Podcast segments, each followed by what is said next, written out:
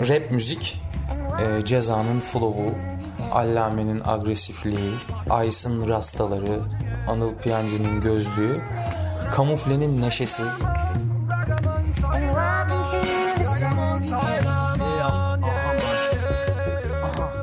Ben bu müziği yaşıyorum, anladın mı? Yani ben bu müziği çok seviyorum. Ritmini seviyorum. Flow'ları, akışı seviyorum. Yani bence güzel müzik. Benim için bir numara yani.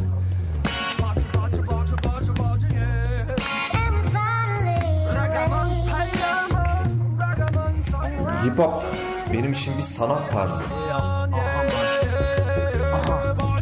Dilimi törpüler mi zannedersin para? Yarım akıllı insanlardan uzak düz şekilsiz adamlarız madam. Pardon, Türkçe rapte jargon %100 sokak bir banko evine ulaşmıştır kargoyla. Kimine argo geldi, kimi de yazdı kamyon arkasına Fargo marka. Sözlerim humanist, gerek yok bir tanka. Herkes elden alsa kullanmayacağım hiçbir banka. Fuck man, bizde düştük şarka.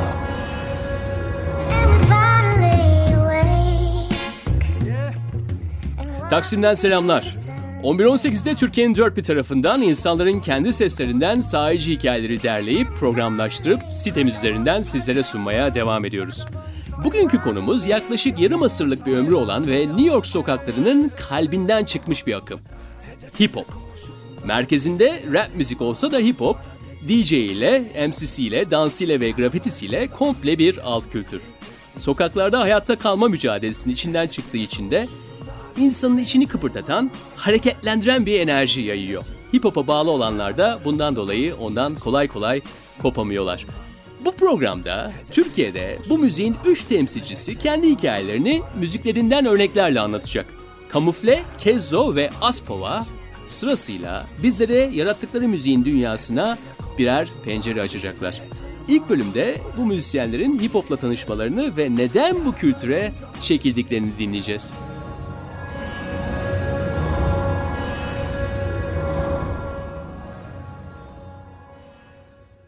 Hip hop kültürü 70'li yılların sonunda çıkmış bir Afro-Amerikan kültürüdür.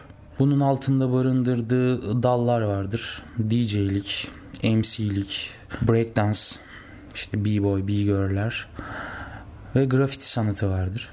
Aynı zamanda benim için hani sportif anlamda basketbol da bence hip hop kültürünün bir parçasıdır. Öyle düşünürüm ben şahsen.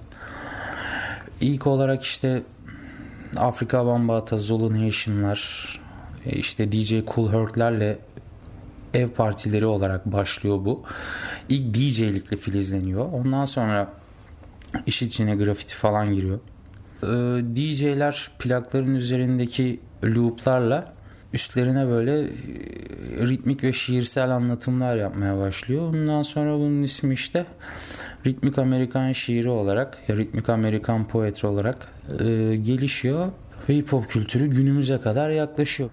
Hip hop kültürü çok geniş kapsamlı. Az önce de bahsettiğimiz gibi grafiti, breakdance, scratchler, DJ'ler, MC'ler, hayat tarzı aslında bu yani şey. Sadece işin sanatsal kısmı değil de hip hop kültürünü benimseyen bir insan, yani benim gibi küçük yaşlarda benimseyen bir insan bununla yaşıyor aslında. Yani herkesin de fark ettiği gibi biraz bol giyiniyor, ne bileyim biraz daha böyle haksızlığa biraz daha karşı tepkiler verebiliyor, ayrımcılık yapmıyor. Yani hip hop aslında çok hümanist bir kültür yani aslında. Biraz farklı bir bakış açısı ama hip hop bence bir inançtır. Çünkü hip hop demek sosyalizmle, ne bileyim başka bir şeyle, ya insanın özünde olan bir şey bence. İnsanın yaşam tarzı, her insanın eşit olduğu düşüncesi. Zaten buradan doğmuştur hip hop. Yani ayrımcılıktan doğmuştur. Siyah insanların işte beyazlar tarafından katledilmesi vesaire. Bu tarz şeylerden dolayı hip hop ortaya çıkmıştır. Bu kültür zaten olan bir kültürdü ama rap müzik, ne bileyim işte grafitiler falan, bu ayrımcılıktan doğmuştur. Biz de bu ayrımcılığa karşı olduğumuz için, hayatın merkezine insanı koyduğumuz için hip hop'u bununla özdeşleştirdik. Hip hop bizim için bu demektir. İnsan demektir. İnsanın eşit olduğu gerçeğidir. Irklar veya kişisel seçimler ya da insanların kendi seçemediği dini olsun, ırkı olsun, cinsiyeti olsun, bu tarz şeyleri önemsemeyerek herkesin eşit olduğu düşüncesidir. Hip hop budur benim için.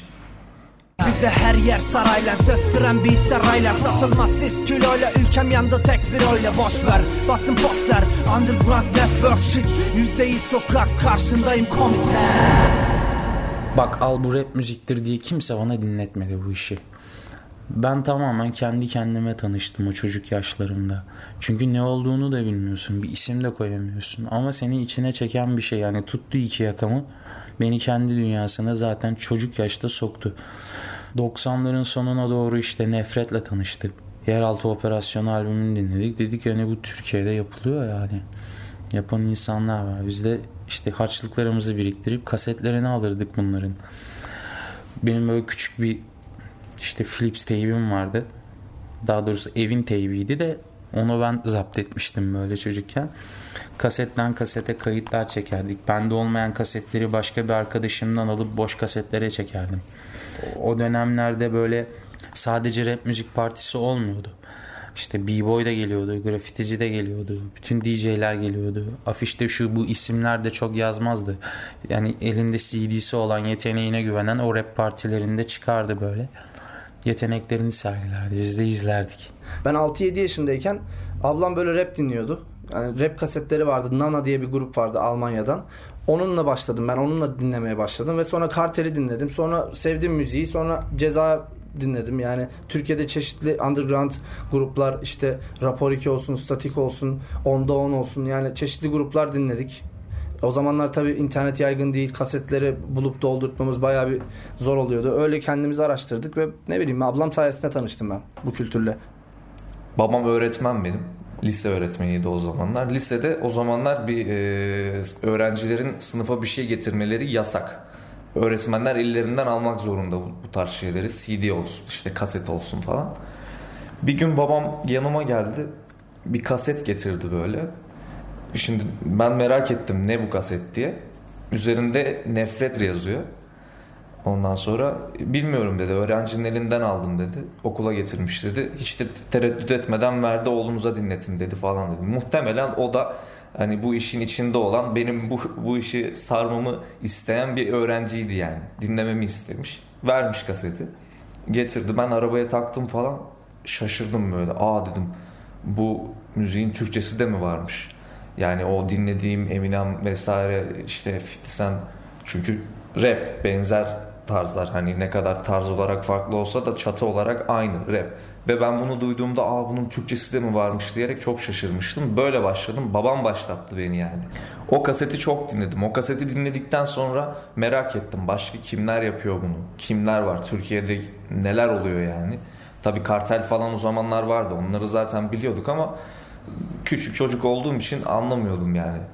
Daha sonra araştırdım, baktım kimler yapmış, eskiden kimler yapmış, şu an kimler yapıyor. Böyle başladım.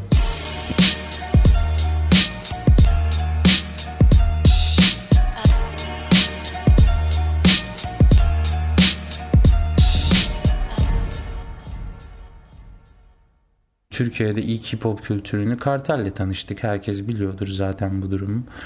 Kartel, Fuat, Nefret, Silahsız Kuvvet gibi isimleri dinleyerek, Yeraltı Operasyonu albümünü dinleyerek böyle bir içimizde bir kabartı oldu çocukken. Ben breakdance denedim, grafiti yaptım ama ondan sonra böyle çok içine kapanık bir insan olduğum için bir patlama noktası gerekiyormuş demek ki benim için. Bunu da rap müzikle patlattım. İnsan ne bileyim, insan 11-12 yaşından sonra dünyanın farkına varabiliyor. Belki de 13. Kimi insana göre değişir. Nerede dünya hayatla tanıştığına bağlı bu. Savaşları fark ettiğimde, hırsızlıkları, yani dünyadaki kötü olan olayları, dünyanın pisliklerini fark ettiğimde bu kültürü daha da çok sevdim. Çünkü o 6-7 yaşından sonra, yani okuma yazmayı da öğrendikten sonra sözlerin de anlamını araştırmaya, yani sözlere de dikkat etmeye başladım daha çok. Ve savaşa karşı olan sözler olduğu içerisinde uyuşturucunun kötü olduğundan bahsedilen parçalar beni çekti. Yani daha da çok sevdim yani bu kültürü ondan sonra. Ben sadece bugüne kadar herkesten böyle gördüm, ailemden de böyle gördüm. Ben hep eşitlikten, adaletten yana olan bir insandım ve o rap müzikteki sözler dokundu bana yani. Büyük ihtimalle o çekti. Emin değilim o mu çekti diye. Çünkü ritim de beni çekti. O işte dört dörtlük kafa sallatan ritimler, bana boom bap hip hop'taki ritimler bana çok çekici gelmişti. Ayrıyeten bu sözlerdeki anlamlar, ben anlamaya çalıştığımda, böyle yeni şeyler öğrendiğimde, yani o sözlerdeki anlam, eleştiri, dünyaya bakış açısı insanların, bundan etkilendim. Davulun sesi uzaktan hoş gelir, dünyaya dur dedik, o da dedi çok komik, buna bir son verin artık gülmeyi. Hip hop sadece müzik türü değil, bir yaşam tarzı da olduğundan çok farklı sesleri ve stilleri barındırıyor. Herkesin hip hop'a bağlanma nedenleri ve onu kavrayış biçimleri farklı. İçinde toplumsal konular çokça yer alsa da, kişisel olan ve toplumsal olan nerede birleşiyor, nerede ayrılıyor ve birbirini nasıl şekillendiriyor? Şimdi yine sırasıyla Kamufle, Kezzo ve Aspova'dan dinleyelim. 2002 yılında falan ben böyle söz karalamaya falan başladım. Söz karalıyordum ama hani rap yapmak falan çok büyük bir şey gibi geliyordu. Hani home studio diye bir olayın olduğunu bilmiyordum o dönemlerde. Sonuçta hani müzik yapıyorsun, anladın mı? Kaset stüdyoya gideceksin, 3-2-1 kayıt falan. Hani o kafa bir şey sanıyordum. Ondan sonra aynı muhitte yaşadığım arkadaşlarım, aynı zamanda aynı basket takımında oynadığım arkadaşlarım da bunlar. Böyle oğlum biz rapçi olduk falan, rap yapıyoruz deyip böyle yanıma geldiler. Dedim ne rap müziği oğlum, ne yapıyorsun? Grup olduk oğlum, rap yapıyoruz falan. Nasıl yapıyorsunuz? Stüdyomuz var evde falan. Nasıl stüdyon var evde ya falan, hani oğlum. Nasıl stüdyon var oğlum? Kolay mı lan stüdyo, bu boru mu yani? Oğlum dedi gel gör. Anasını satayım, bir gittim eve. Böyle bir bilgisayara böyle dinamik mikrofon bağlamışlar. İşte Walkman kulaklığında da böyle altyapıyı duyup, o zamanlar Winamp'ın ses kayıt olayı vardı. Oradan böyle şarkı kaydediyorlar. Ama kaydediyorlar yani. Sonuçta böyle bir MP3 çıkarabiliyorlardı böyle. Lan dedim bu mu? Hani benim kafamda çok başka bir resim olduğu için çok böyle kestiremiyordum. Dedim ben de yaparım oğlum. Ne yani falan. O gün beni böyle aralarına aldılar. Sözleri yazdık falan böyle işte, hani ne kadar iyi olabilir sen düşün o zaman. Zaten bir heyecanlısın. Sözü yazdım, kayda girdim. Ama yine ritim kaçırmıyordum yani. Sadece sözler birazcık saçmaydı ama ritim kaçırmıyordum. Şey büyüledi beni. Hani şarkıyı yapıyorsun. Eyvallah, şarkıyı kaydediyorsun, sesini kaydediyorsun. Kolondan, karşı taraftan kendi sesimi dinlediğimde kendimle bir daha tanıştım. Vay bu benim sesim mi lan? Nasıl çıkıyor lan? O sese bak falan, hani gibi bir şey oldu. Ondan sonra bir daha hiç o mikrofonun başından ayrılmadım. Yok yere bir hayale daldım, çıkamam içinden. Yok yere üzüldüm, düştüm durum yüzünden. Cebimde birkaç kuruş, üstüm başım dağınık, çatık kaşlarıma eşlik eder şu bayramlık ağzım. Gözlerim kan deryası, tüm fikirlerim yoğun, yutkunuyorum hiç durmadan, gırtlağımsa boğum. Attığım her adımda düşündüm, düşlediğim her hedef samimiydi ve de dürüsttü. Savaştım, gariptir ki hiçbir çıkar yol yok, nedensiz bir hal içinde benliğimden sürüldüm, üzüldüm. Ben şu şekilde yazıyorum ki bazı insanlar değişik çalışıyorlar, bazı insanlar ilk sözü yazıyorlar. Tabii bu duyguyla olan bir şey bence. Ben böyle düşünüyorum. İlk sözü yazıp sonra altyapıyı yapıyorlar. Ben ilk altyapıyı yapıyorum ve sonra şarkıyı yazıyorum. Altyapı bana ne hissettirirse onu yazıyorum o anda. İçinde hem duygu da oluyor, hem yaşanmışlık da oluyor. Görmüş geçirmişlik de oluyor. Yani belki acemilik bile olabiliyor. Bu şekilde oluyor. Sözlerimi oluşturan temeller büyük ihtimal şey. Yani benim babam sosyalizmde büyümüş bir insan. 32 sene Bulgaristan'da yaşamış ki biz de göç ettirildik. Yani bir şekilde istenmedik o ülkede Müslüman olduğumuz için. Ve bir şekilde bir ezilmişlik yaşadık yani bir yerde. Durumun böyle olması tamamen etnik kökenimizin farklı olmasıydı. O yüzden bu şekilde yazıyorum herhalde. Bu şekilde kimsenin kimseyi ayırmaması gerektiğini. Atıyorum ülkemizde de şu anda Türk, Kürt, Alevi falan ayrımlar var.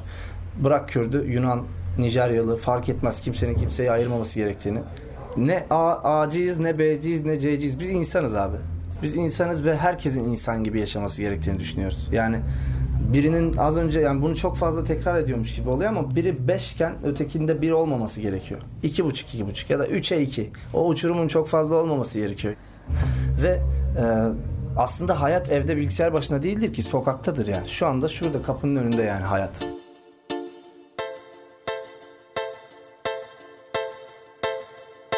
Hayatım balistik mercek altında panzehir, hip hop belası, sansürlendi netim. Değil Türk genci amip delası, kondom taktı sandık ablama. Fiberse sürse fane, nerede firmanız? Köymen et çek bol belanı.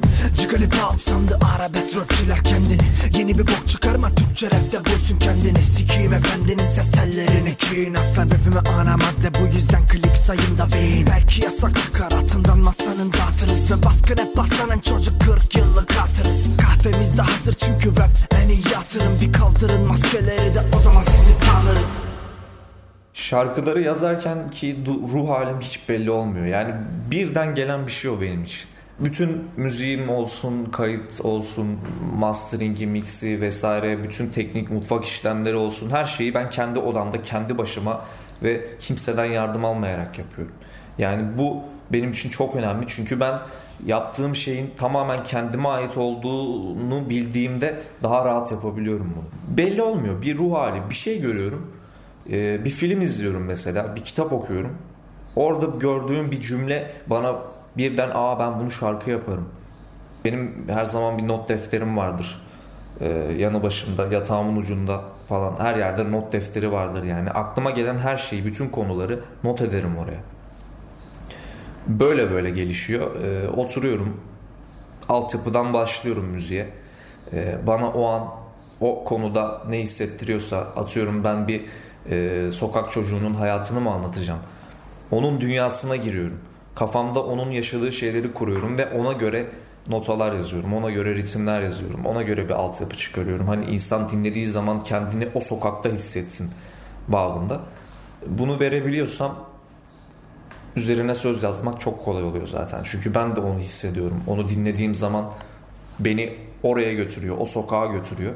Parçalar bu şekilde gelişiyor.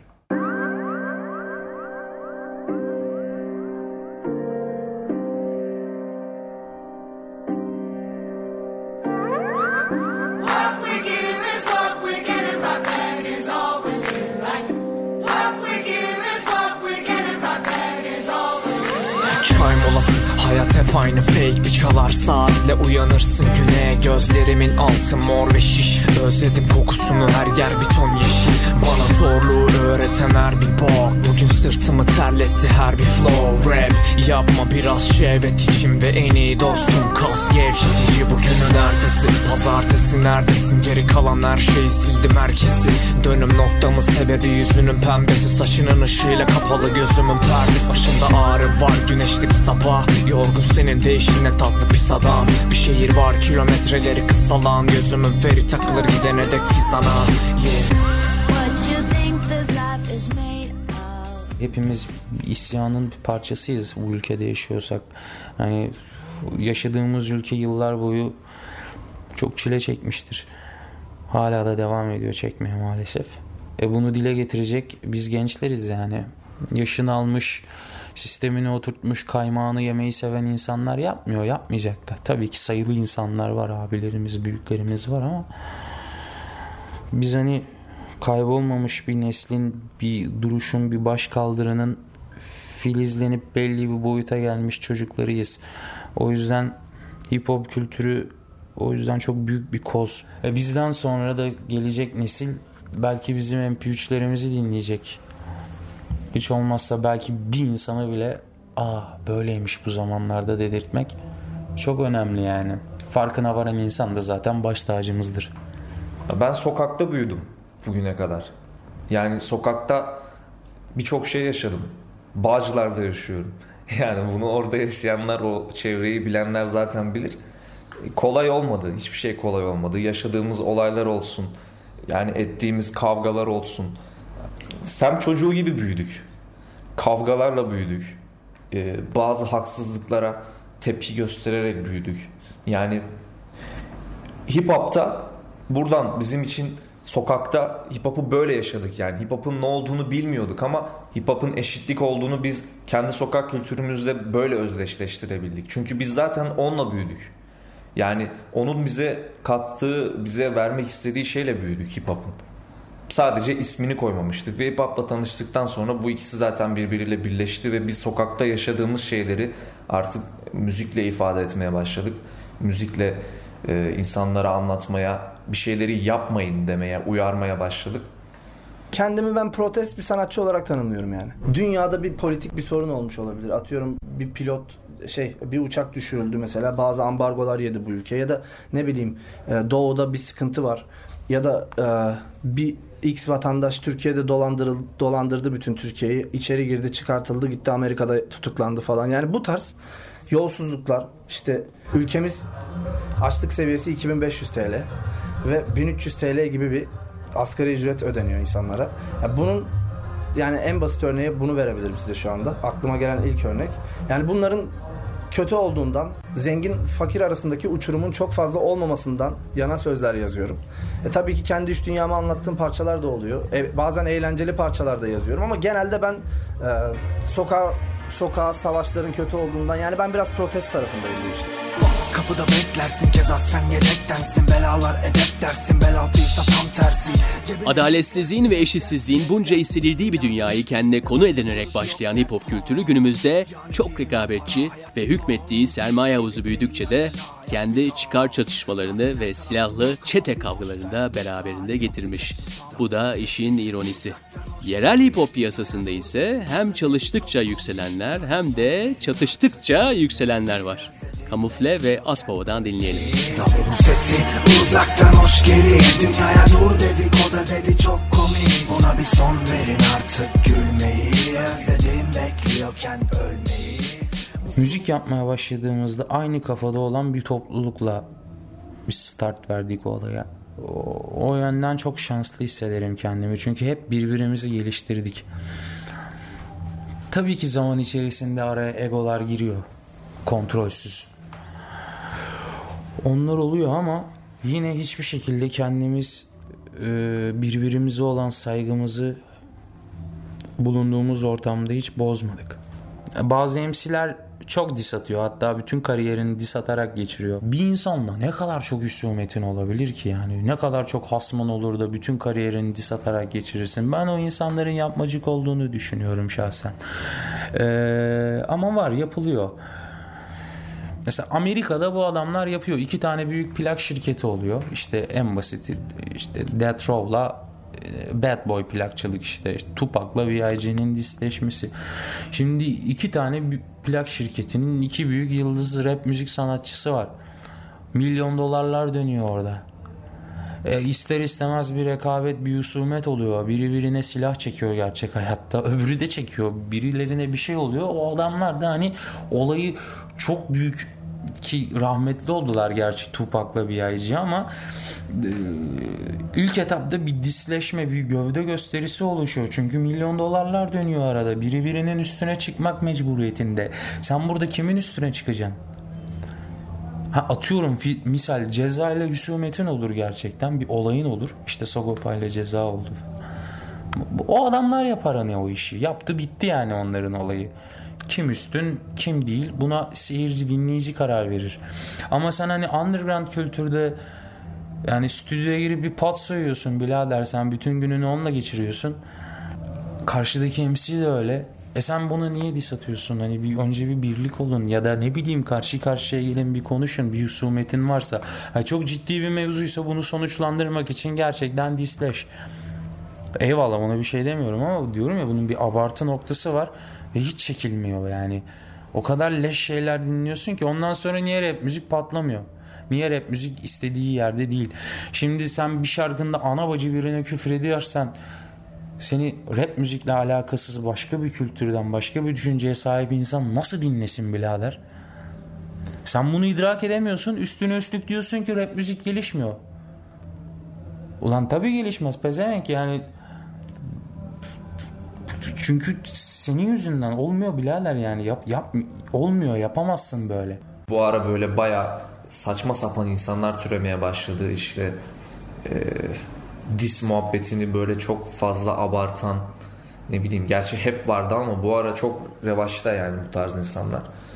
Ya ben sadece müzik yapılması gerektiğini düşünüyorum. Sadece müziğe odaklanılması gerektiğini düşünüyorum ve hani insanlara bir şeyler katabilmek, bir şeyler hissettirebilmek, sanat yapmak. Sadece bunun olması gerektiğini düşünüyorum. Bu tarz kavgalar, dövüşler olması gerektiği yerde zaten oluyor. Gerek yok. o arkadaşlara da her zaman dediğim gibi hayatlarının merkezinde, eğer bu işi yapıyorlarsa, bu kültürün içindelerse hayatlarının merkezine müziği koymaları gerektiğini düşünüyorum. Ortada bir sorun var, farkındasın, bir sürü malbulam çukurunda çoğalmakta. Salak hala ülkemde rap var sanıyorken sabahtan akşama dek kulakların kanamakta. Sokağı anlatırım sana mermi yarasıyla ama bonzayı almam haftalığımın yarısıyla. Müziğin alakası yok bacağının arasıyla, bu tamamen benim dünyam hayırlısıyla. Bu zafer bizim, bu sefer izin yok, yok, yok. Enkazın altında rap oradaydı aslında hep.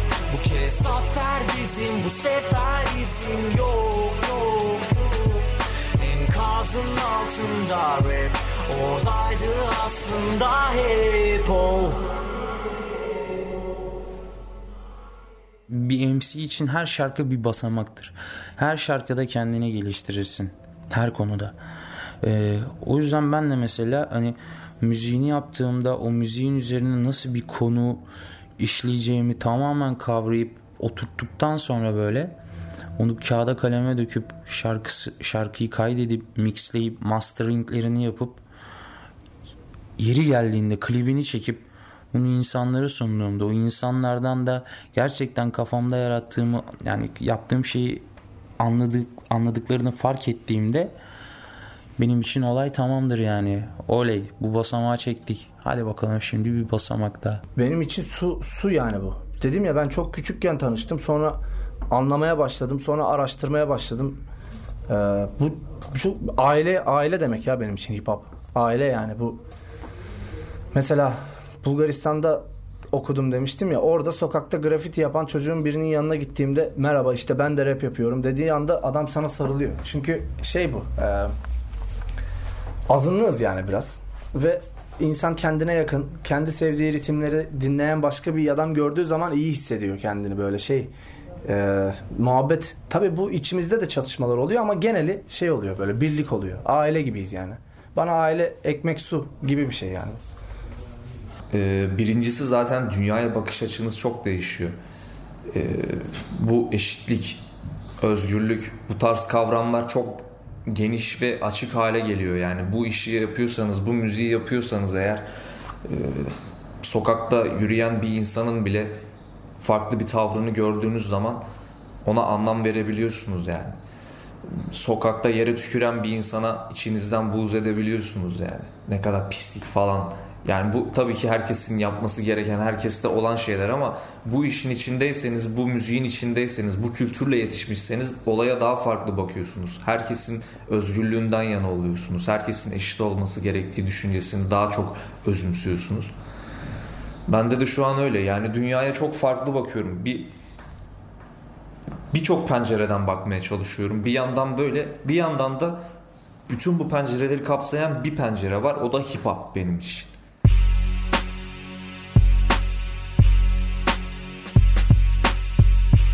Bu haftaki penceremizde hip hopçular vardı. Ve evet, herkes eşit ve herkes özgür. Ama içinde bu kadar zeka ve değişik karakterler barındıran bir müzik türünde insanların el ele tutuşup çember halinde şarkı söylemelerini beklemekte beyhude olur. 50 yıl önce sokaklarda başlamış bu akımın internet devrinde sokaklarda değil de bilgisayar başında üretilmesi de şaşırtıcı değil. En iyinin YouTube tıklanma sayılarıyla belirlendiği bu zamanda hip hop ne kadar sokak kalabilir veya ne kadar otantik olabilir?